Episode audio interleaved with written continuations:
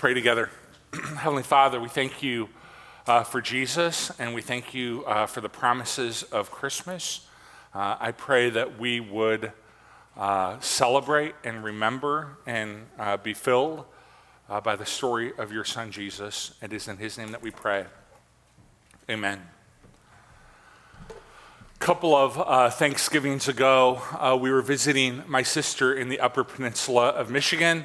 And uh, the day we were going to leave, uh, the day before, they had been forecasting about four to five inches of snow, which uh, in the Upper Peninsula, they're just really good at snow. Uh, they get a lot of it, they know how to clear it. Uh, I think the last couple years, uh, for the year, they've averaged about 200 inches of snow um, over the course. And I said, man, there'd be like mass depression indicator if we even one time had 200 inches of snow in, in, a, in a year. And uh, so four to five inches of snow was not going to be a big deal. They were going to clear it, we were going to be able to leave, keep our reservations, and all of that. Well, something happened that only God knows. And that storm front got stuck over the Upper Peninsula. All right, the Great Lakes are up there. This happens sometimes. And what ended up happening instead is over the course of about 15 hours, it dumped over 20 inches of snow. Uh, I have never seen it snow that way before, and I am from Michigan.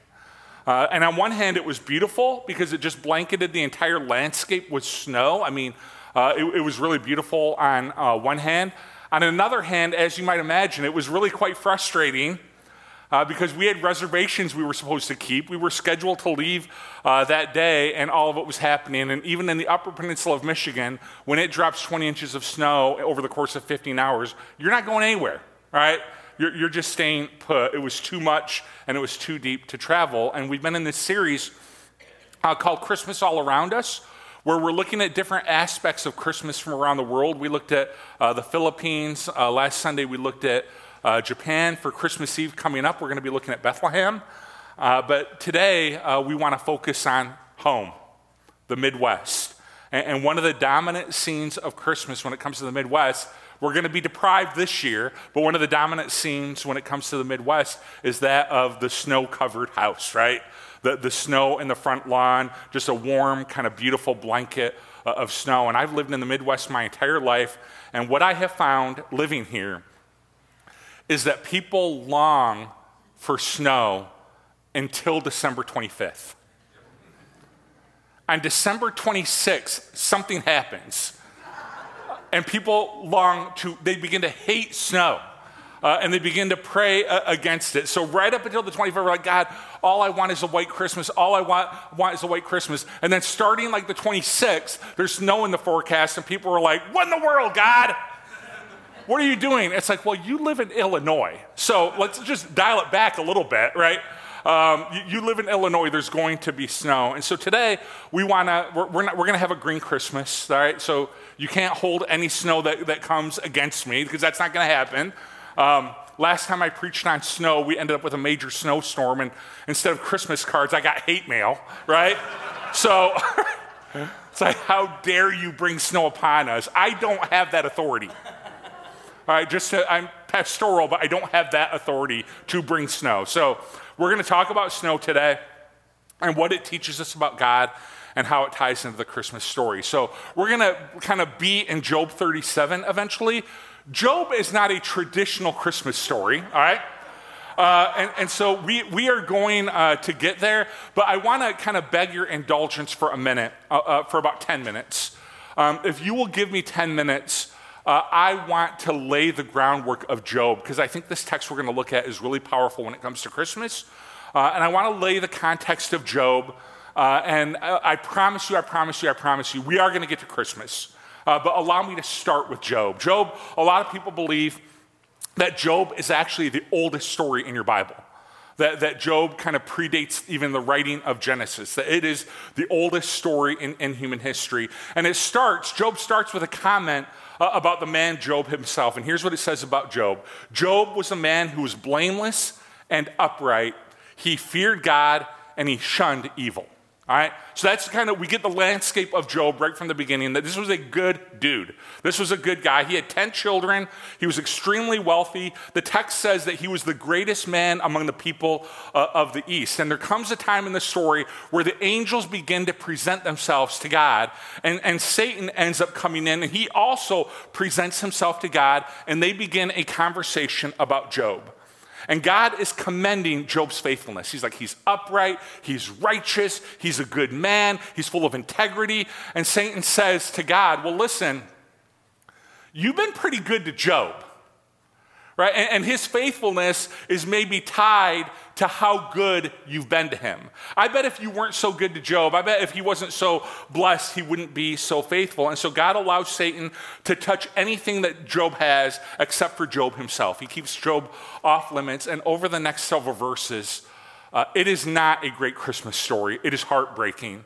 Um, his children are killed, his riches are taken away. He literally loses everything. And verse 20 of chapter 1. So this is just like 20 verses into the first chapter. Is Job's uh, full of integrity, he's righteous, he's upright, he's prosperous. And then by verse 20, he loses everything. And it says this At this time, Job got up, he tore his robe, he shaved his head. And here's a couple of the great verses of the Bible. And then he fell to the ground and he worshiped. Verse 22 says this, and all this Job did not sin by charging God with any wrongdoing. And the story continues that Satan again approaches God and comes to him. And they have a similar conversation about Job, about how uh, righteous and upright and good he is. God says, There's no one like him on the earth. And Satan retorts, Well, the only reason he's this way is that, yeah, you allowed me to take some stuff from him, but you have spared his health.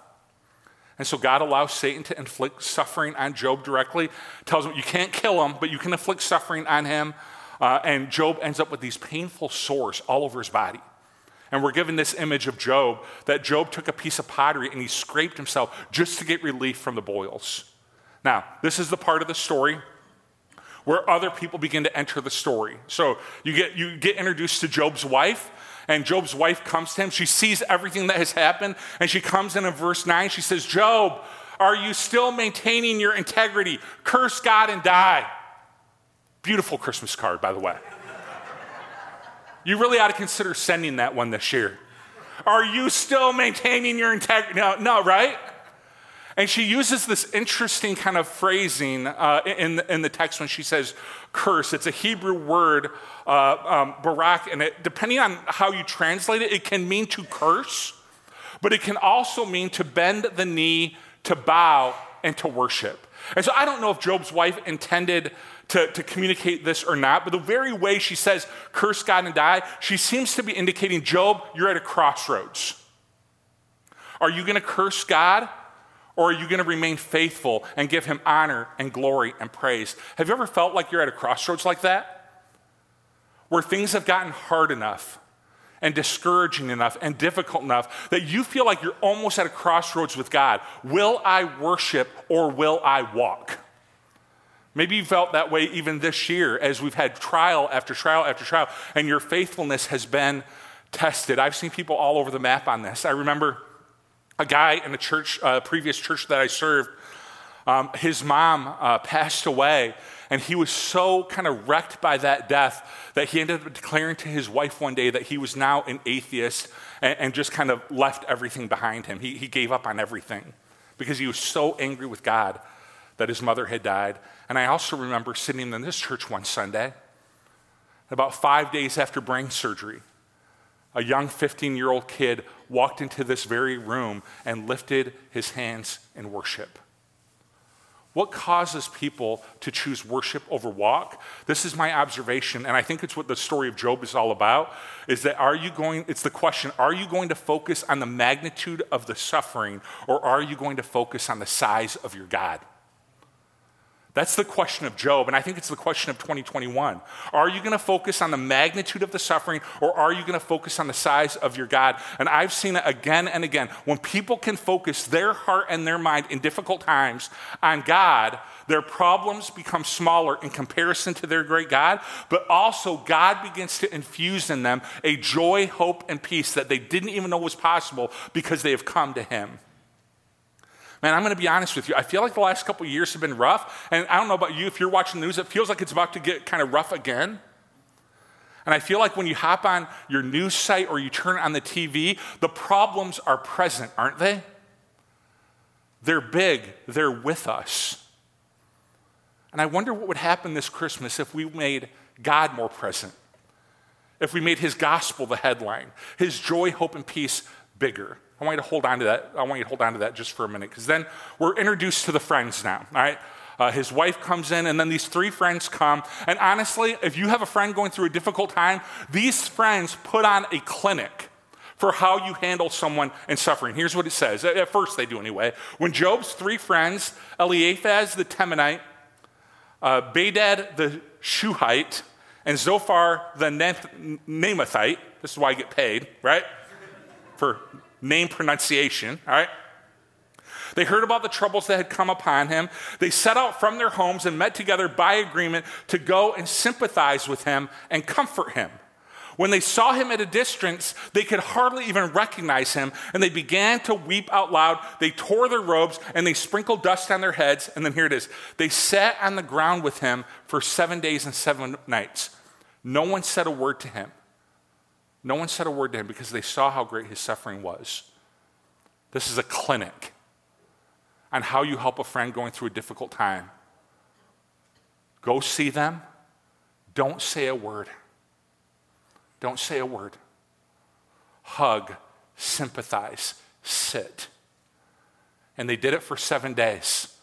And on seven days, they kind of got this scratch that they had to itch.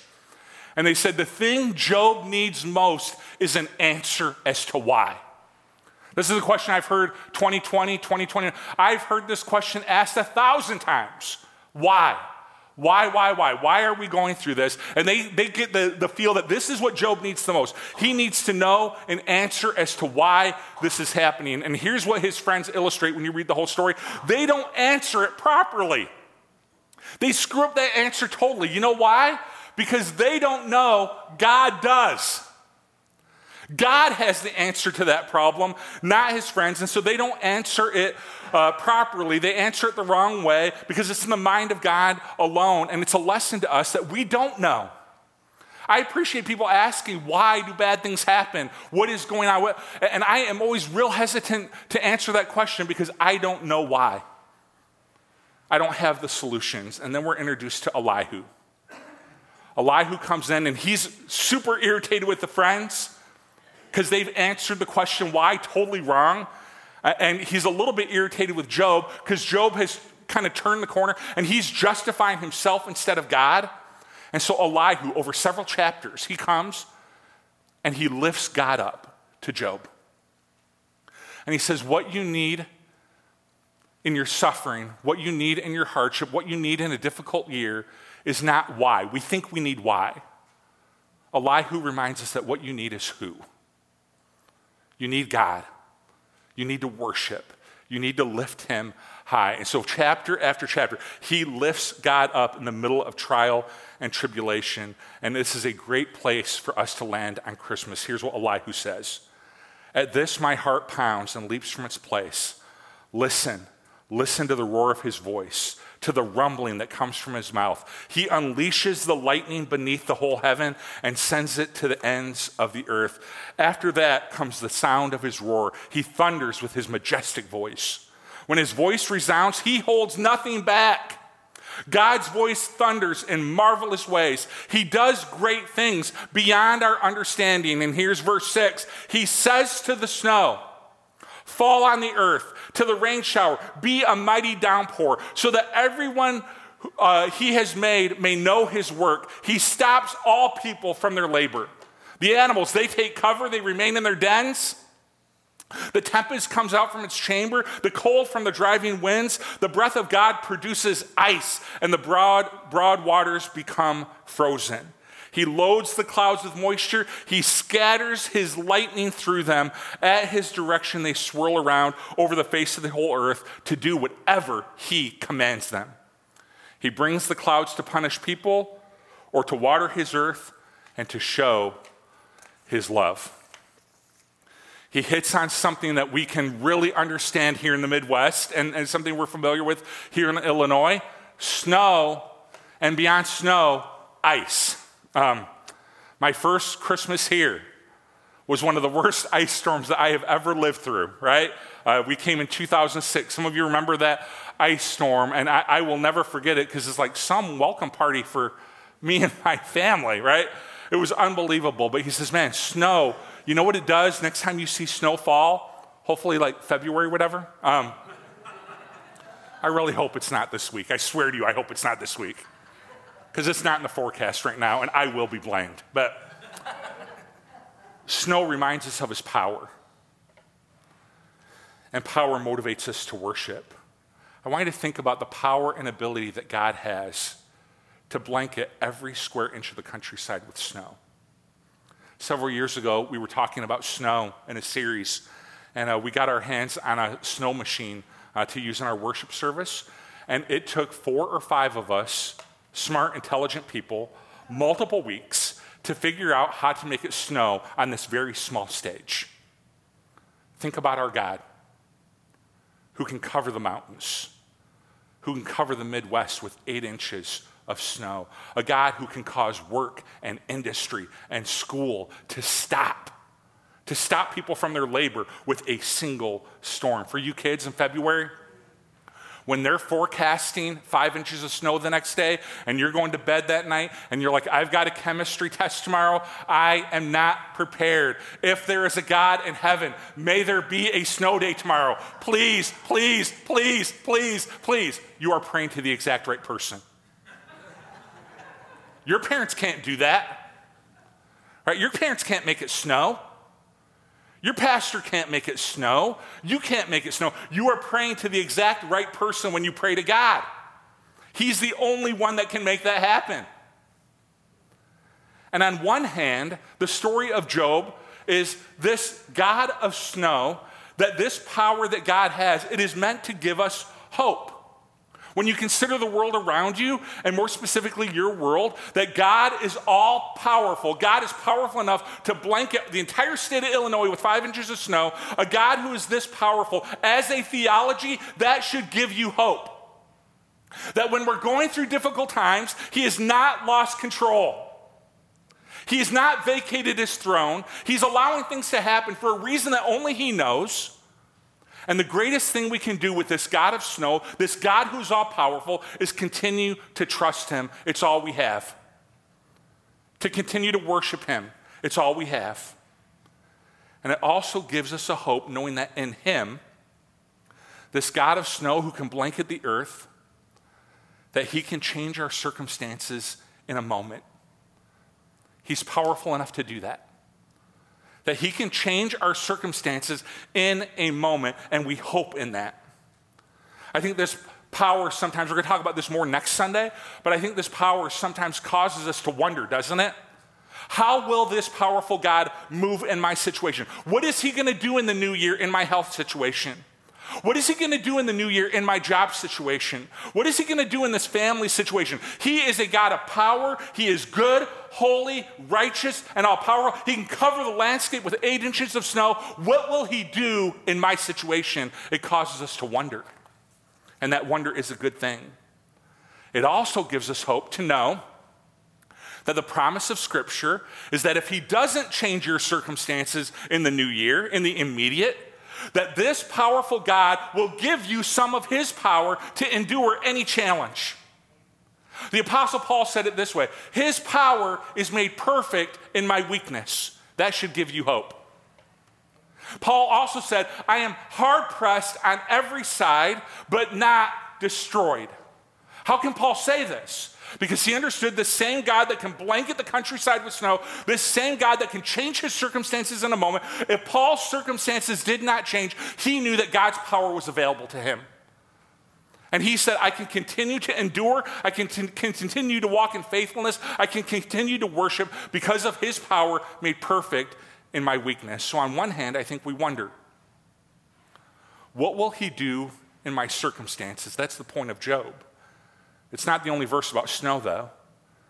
I think we consider our powerful God that blankets the world in snow. I think there is a deeper more eternal question that we sometimes ponder when we consider God's power is we wonder what will this powerful and majestic God do about our sin? What will he do in my circumstance is a good thing to wonder about, especially as we approach the new year. We'll talk about it more next Sunday. But what will this powerful God, who can blanket the entire landscape with eight inches of snow, what will he do about our sin, about our national sin, about our personal sin? Because we know he is holy, he is righteous, he is also powerful. He must deal with sin, it's in his nature. What will he do? This is the theme of Isaiah 1. When you read Isaiah 1, there's an entire kind of several verses there that are entitled in your Bible, A Rebellious Nation. And Isaiah goes by verse by verse, chapter after chapter, and he is naming and identifying Israel's national sins. How they were bowing at the altars of other gods, how they were hurting the oppressed, how they weren't seeking justice for the downtrodden. And according to Isaiah 1, their sins were many.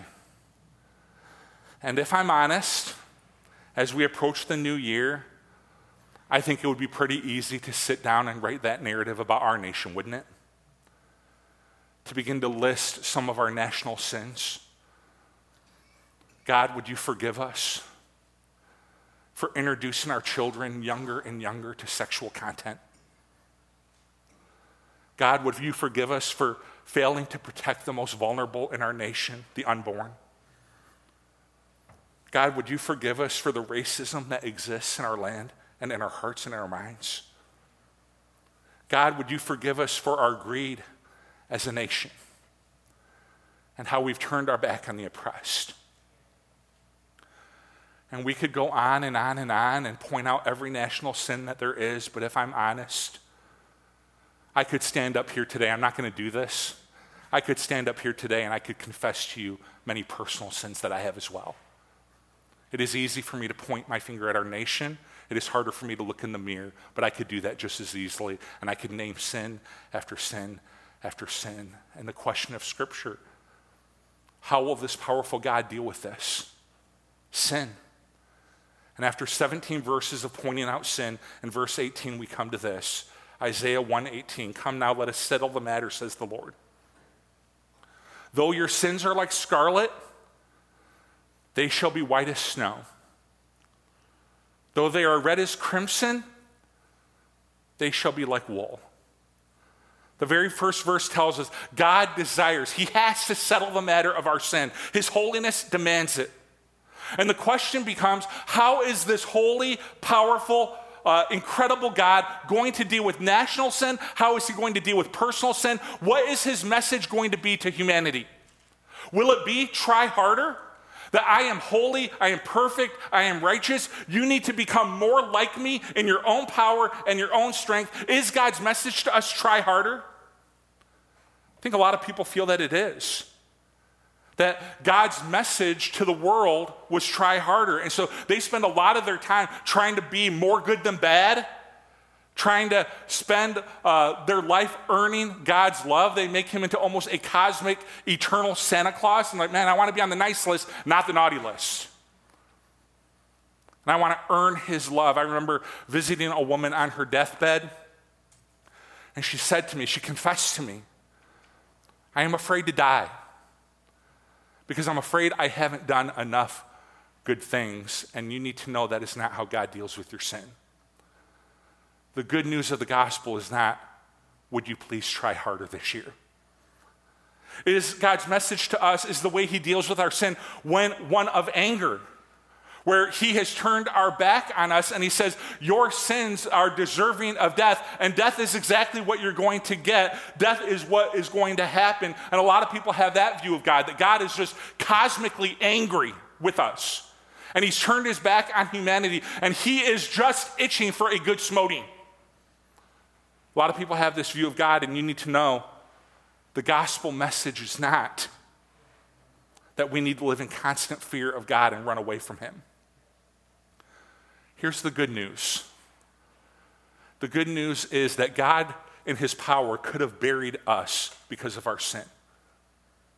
But instead, this God of snow chose to bury our sin through His Son Jesus. could have buried us, could have destroyed us, could have turned his back on us. Instead, he chose to bury our sin. It's the story of Christmas. Linus said it best when he quoted this text. In those days, Caesar Augustus issued a decree that a census should be taken of the entire Roman world. This was the first census that took place while Quirinius was governor of Syria, and everyone went to their own town to register. So Joseph also went up from the town of Nazareth in Galilee to Judea to Bethlehem, the town of David, because he belonged to the house and the line of David. He went there to register with Mary, who was pledged to be married with him and was expecting a child. And while they were there, the time came for the baby to be born. And she gave birth to her firstborn, a son. She wrapped him in clothes and placed him in a manger because there was no guest room available for them. And there were shepherds living out in the flocks nearby, keeping watch over their flocks at night. An angel of the Lord appeared to them, and the glory of the Lord shone around them, and they were terrified. But the angel said to them, Do not be afraid. I bring you good news that will cause great joy for all people. Today, in the town of David, a Savior has been born to you. He is Messiah, the Lord. This will be a sign to you. You will find the baby wrapped in clothes, uh, wrapped in cloths, and lying in a manger. How did this God of snow leverage his incredible power?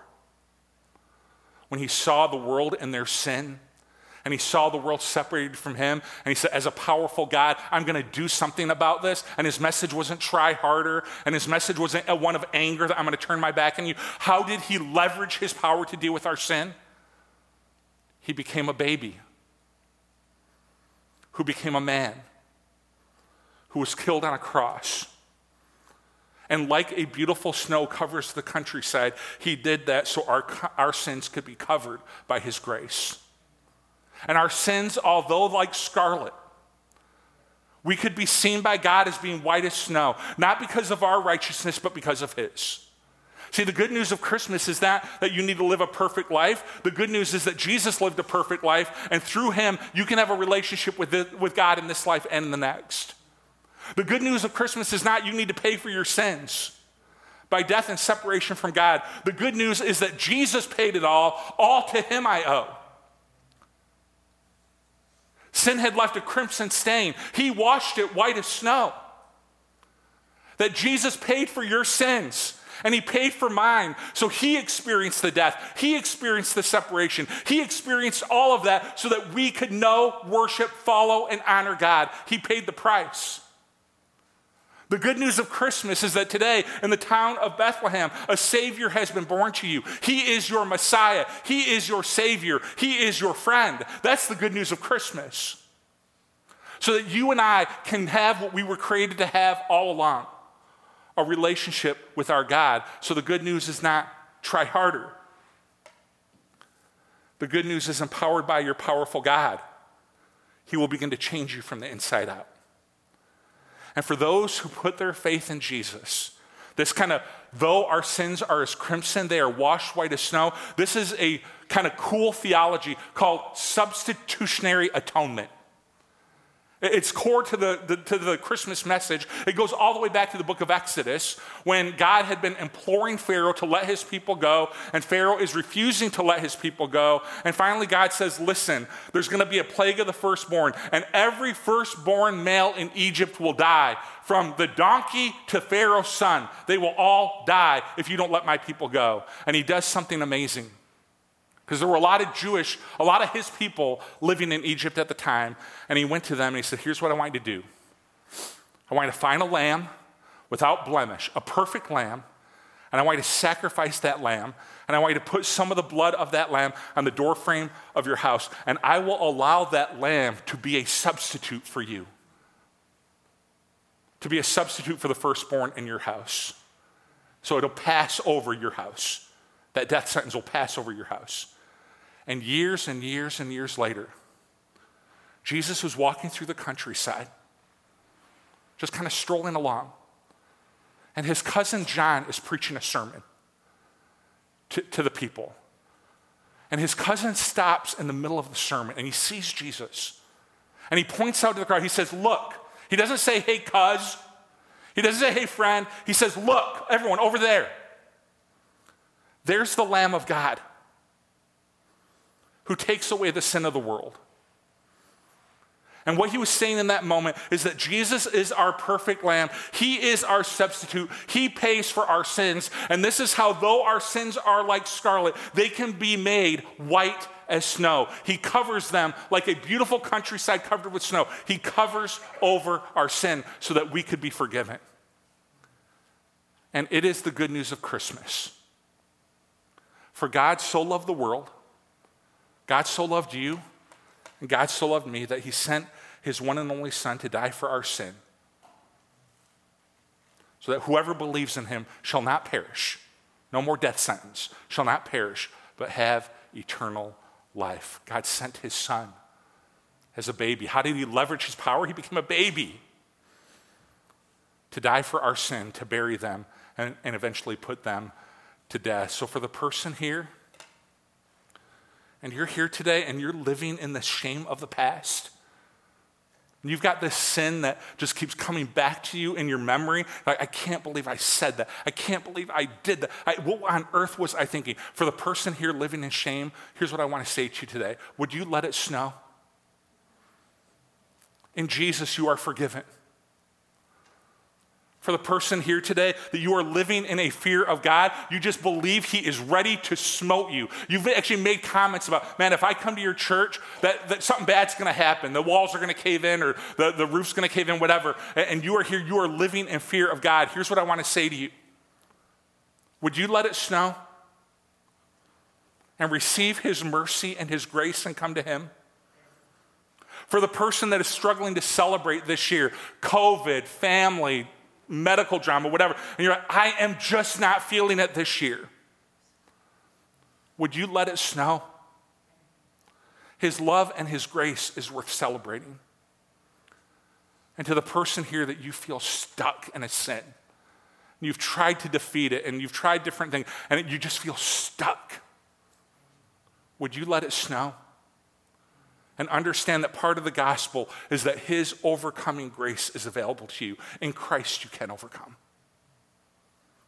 The gospel is not try harder. The gospel is not, I'm going to smote you all, I'm done with humanity. The gospel is, in Christ, we are forgiven. In Christ, we are washed white as snow. And in Christ, we can overcome. Let's, let's pray. Heavenly Father, we thank you for Jesus. We thank you for his grace. And I just want to pray over the next few minutes as we remember communion, as we remember your death, that, that you came uh, as a baby. That's how you leveraged your power. I'm going to become a baby who will become a man, who will eventually receive the death penalty. As we remember it, would we just kind of in this room right now let it snow? And marvel in your grace and marvel in your love and marvel in your forgiveness and understand that because of you, our sins are no longer like crimson. They have been washed and they are now white as snow. It is in the name of Jesus we pray. Amen. We're going to receive communion together right now will pass the emblems, and it's just an opportunity for you to remember that this baby that we celebrate at Christmas became a man who went to the cross to die for our sins so that we could be washed white as snow. And I just want to encourage you to spend some time with Jesus and thank Him for what He accomplished and just let it snow. Let it snow and receive His grace and receive his mercy and receive his power. And then I'll come back up. You can just hold on to those emblems. I'll come back up in just a moment and we'll receive them uh, together as a church family. His body given for you, his blood poured out. My prayer is that we would leave this place, uh, spiritually speaking, having let it snow, that we would marvel in his grace and his mercy and his love for us, understanding that in Christ, though our sins are like crimson, they've been made white as snow. And that is an amazing promise because what it means is that we are free and able to have the relationship with God we were created to have. And that's an amazing thing. You are forgiven in Christ, you are loved, you are empowered. Merry Christmas. Next couple services will be uh, kind of simple services that are a couple of my favorite of the year. Um, uh, uh, Christmas Eve is just a great time if you're in town. Uh, gather up your family. It's an all-family service. Um, we bring we usually bring our kids in pajamas, uh, and they come, and uh, we're able to um, remember what Christmas is all about at seven o'clock that night on Christmas Eve. Uh, and then the 26th, um, we'll, we'll have a, a, service that Sunday and uh, just kind of a simple um, retelling of the story. And um, we're, we're going to talk about hope that day, uh, the difference um, between uh, hope and confidence, that we're able to kind of hope in whatever. But in, in terms of confidence, we want to have confidence in God's promises. So we're going to talk about that on the 26th in relation to the Christmas story. And then uh, January 2nd, uh, Scott and I will be on the stage and we're going to have a conversation uh, that we planned out a few days ago uh, reflections on uh, 2021. Uh, and so we'll kind of talk about what we've learned spiritually and what we still want to learn. and then after that, we will be in until Easter in our next chapter of the Genesis series. we'll be studying the life of Jacob together. Uh, as we're kind of working our way through Genesis. So go ahead and stand up. Uh, really glad that you were here. Merry Christmas. We're going to close with one last song of worship. Uh, if I don't see you Christmas Eve or next Sunday, I really I hope your Christmas is great. Uh, let it snow. God bless.